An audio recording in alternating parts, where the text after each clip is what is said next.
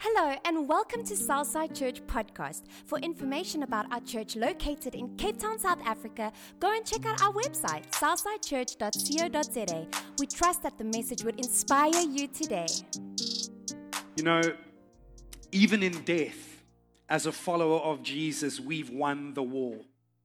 And that also means that regardless of the battles that we may yet lose in this life, we are still not defeated.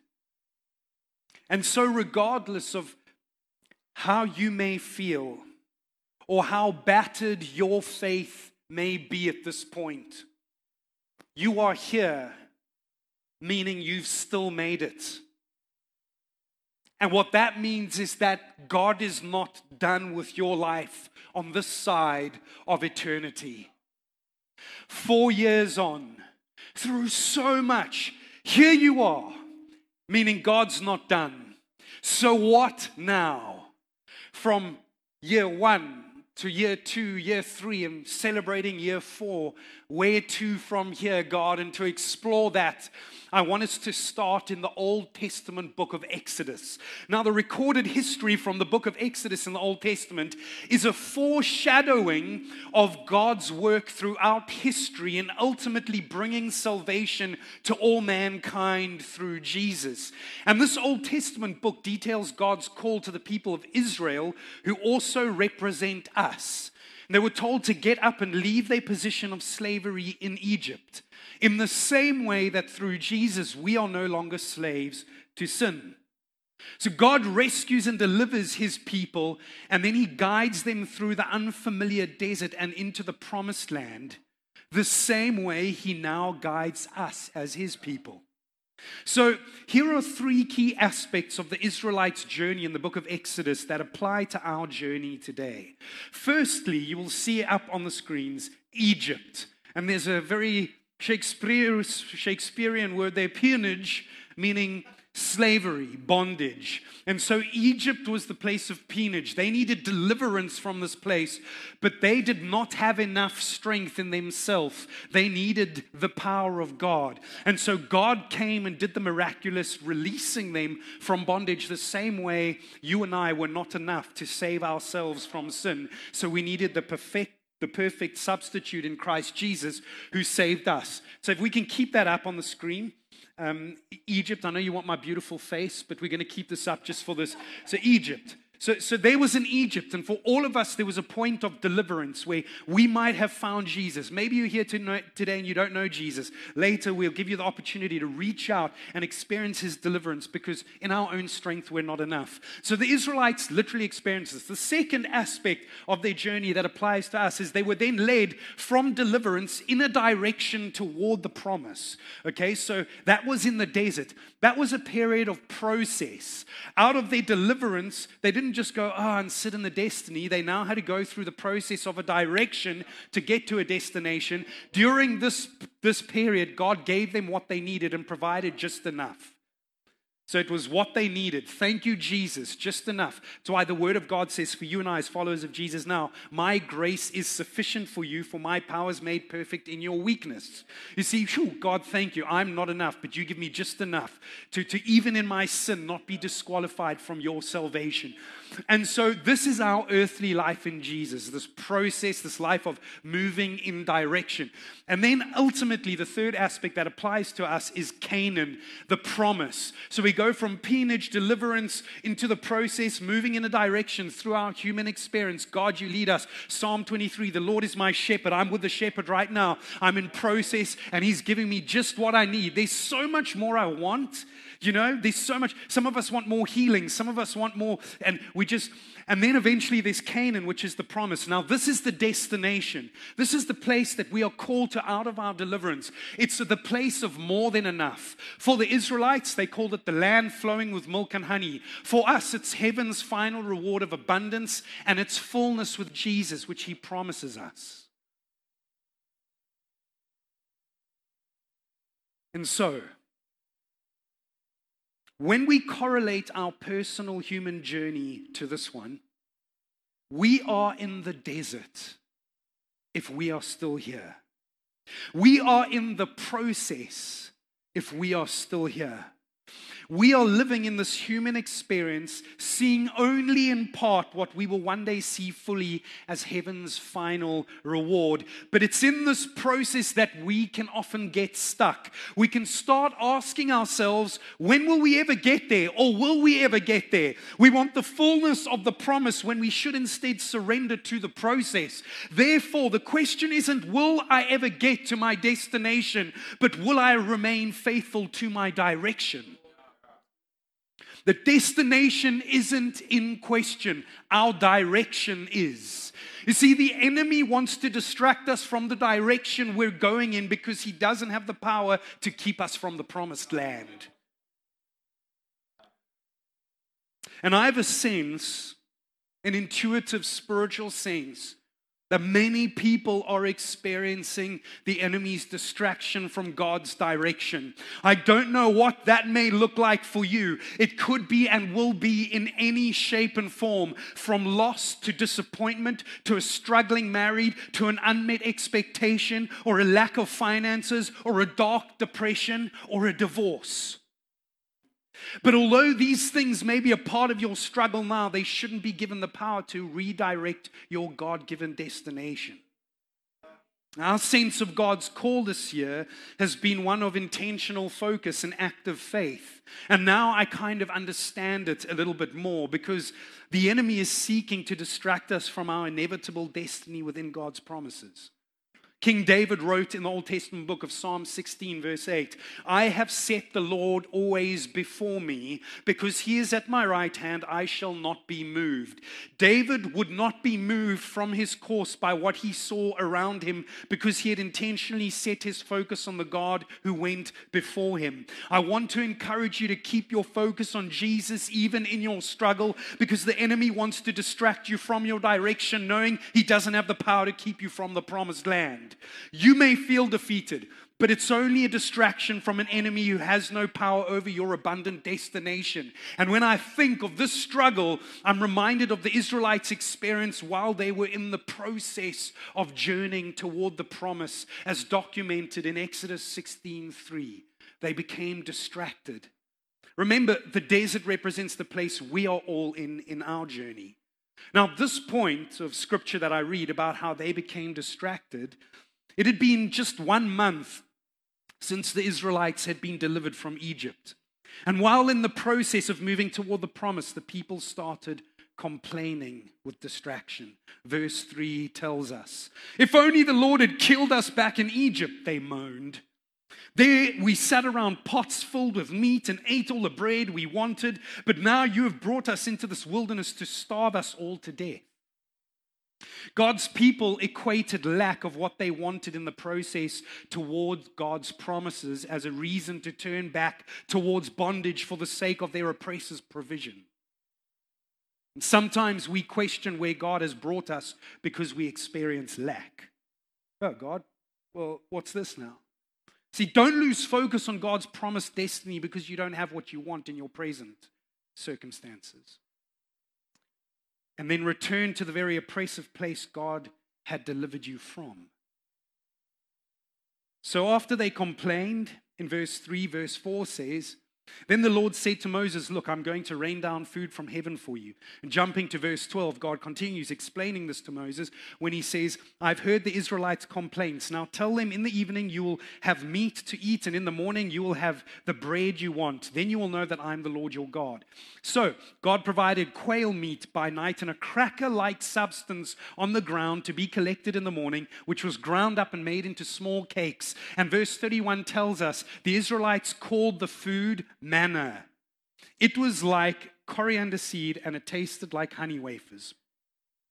God provided manna for his people in the process toward the promised land. And verse 35 tells us So the people of Israel ate manna for 40 years until they arrived at the land where they would settle. They ate manna until they came to the border of the land of Canaan, the area of promise. Now, we may read that from our perspective now and assume, sure, they must have been so grateful for God's provision. But almost one year later in their journey toward the promised land, they began complaining with distraction again. And this time it wasn't because they didn't have what they needed from God's provision of manna, but because they didn't get what they wanted. Numbers 11, verse 1 says, Soon the people began to complain about their hardship, and the Lord heard everything they said. Firstly, the people were obediently following God's direction, but experiencing hardship. So, just because God has promised us abundance doesn't mean the absence of the enemy in the process toward it. In fact, it's only when you're moving in the right direction that you'll experience resistance. If you've been fighting your way through the season, it's because all hell is coming against you with the knowledge that all of heaven is for you. And as Romans 8:31 in the New Testament says, if God is for us, who can be against us? Now, in verse 4, the second round of complaining is described more specifically. It says, Then the foreign rabble who were traveling with the Israelites began to crave the good things of Egypt. Interesting. And the people of Israel also began to complain. Oh, for some meat, they exclaimed. Can I get an amen? We remember the fish we used. That's what happened when I used to visit my vegan sister. Oh, we wished for some meat. And they exclaimed. We remember the fish we used to eat for free in Egypt, and we had all the cucumbers, melons, leeks, onions, and garlic we wanted, but now our appetites are gone. All we ever see is this manna Sometimes we will justify turning away from God's direction and back towards Egypt by listing the good things we've lost. The verse said the Israelites began to crave the good things of Egypt. Just because it was good then doesn't mean it's God's will for you now. At this point in their process toward the promise, the Israelites prioritized what they wanted from the past over what God knew they needed in their present. You see, the season of manna in our lives is a test of our trust in God who guides us toward the promise. A little later in the Israelites' journey toward the promised land, Moses was speaking to them about what it would take for them to take possession in the book of Deuteronomy 8, verse 16, to take possession of the promised land. And he said, Who fed you in the wilderness with manna, which your fathers did not know, that he might humble you and test you to do you good in the end? And beware lest you say in your mind and heart, My power and my might, uh, the might of my hand have gotten me this wealth. But you shall earnestly remember the Lord your God, for it is he who gives you power to get wealth, that he may establish his covenant, which he swore to your fathers as it is this day. The season of manna you're facing is a test not to get you into trouble, but to prepare you for God's goodness at the end of the process. Verse 16 there said, Who fed you in the wilderness with manna, which your fathers did not know, that he might humble you and test you. Why? To do you good in the end, that scripture said. See, the season of manna you may despise is part of the preparation of your destiny toward the promised land. The good things you've lost in your past can't keep you from God's goodness in your future. God, in this situation, had taken the Israelites out of Egypt, but in the preparation for the possession of the promised land, he now had to take Egypt out of them. So, reflecting on the chaotic four years of your life up to this point, all the unplanned, unexpected things, what Egypt do you need to let go of? What things from your past that were good but have gone do you need to just stop trying to hold on to? What Egypt do you need to let go of? What's been distracting you? What's happened in the past is out of your control. Don't let your sense of guilt and shame become a bondage that halts you from the future of God's fullness. Where have you been frustrated with God? Reflect on those questions. What Egypt do you need to let go of? What's been distracting you? And where have you been frustrated with God? It's interesting that when God spoke to Moses for the first time about providing his people with what they needed in the form of manna in the book of Exodus, God referred to it as food from heaven. Manna in the sight of God was food from heaven, but the very food God sent from heaven became the focus of his people's frustration. Their focus had shifted from gratitude for God's provision of what they needed in the process to what they wanted from God. And the irony is that because they lost their ability to focus on what they needed in the process, they never experienced the abundance they so wanted within the promise. If you're here today on our fourth birthday, and even if you're experiencing lack in your life, or frustration with God, even if you're desiring good things from your past that you've lost, God hasn't forgotten you. God hasn't forgotten you. Even in your frustration, with His sovereignty, God is giving you unknown food from heaven. And if you will trust Him in the process, you will enter into the promise. And that means that if you're in a season of mourning and manna, that in some way you've actually made it this far in the process toward the promise, just like those Israelites. You've somehow fought through your doubts, you've wrestled through your fears, and you've pursued through your pain. Don't be discouraged. We've made it here. Meaning God's not done, guys. He's not done with you or me.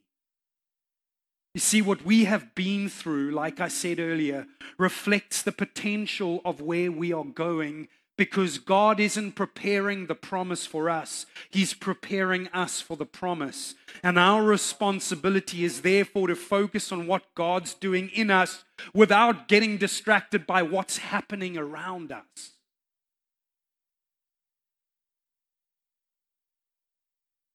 Jesus says in Matthew chapter 6, 34, as I come into land, give your entire attention to what God is doing right now and don't get worked up about what may or may not happen tomorrow.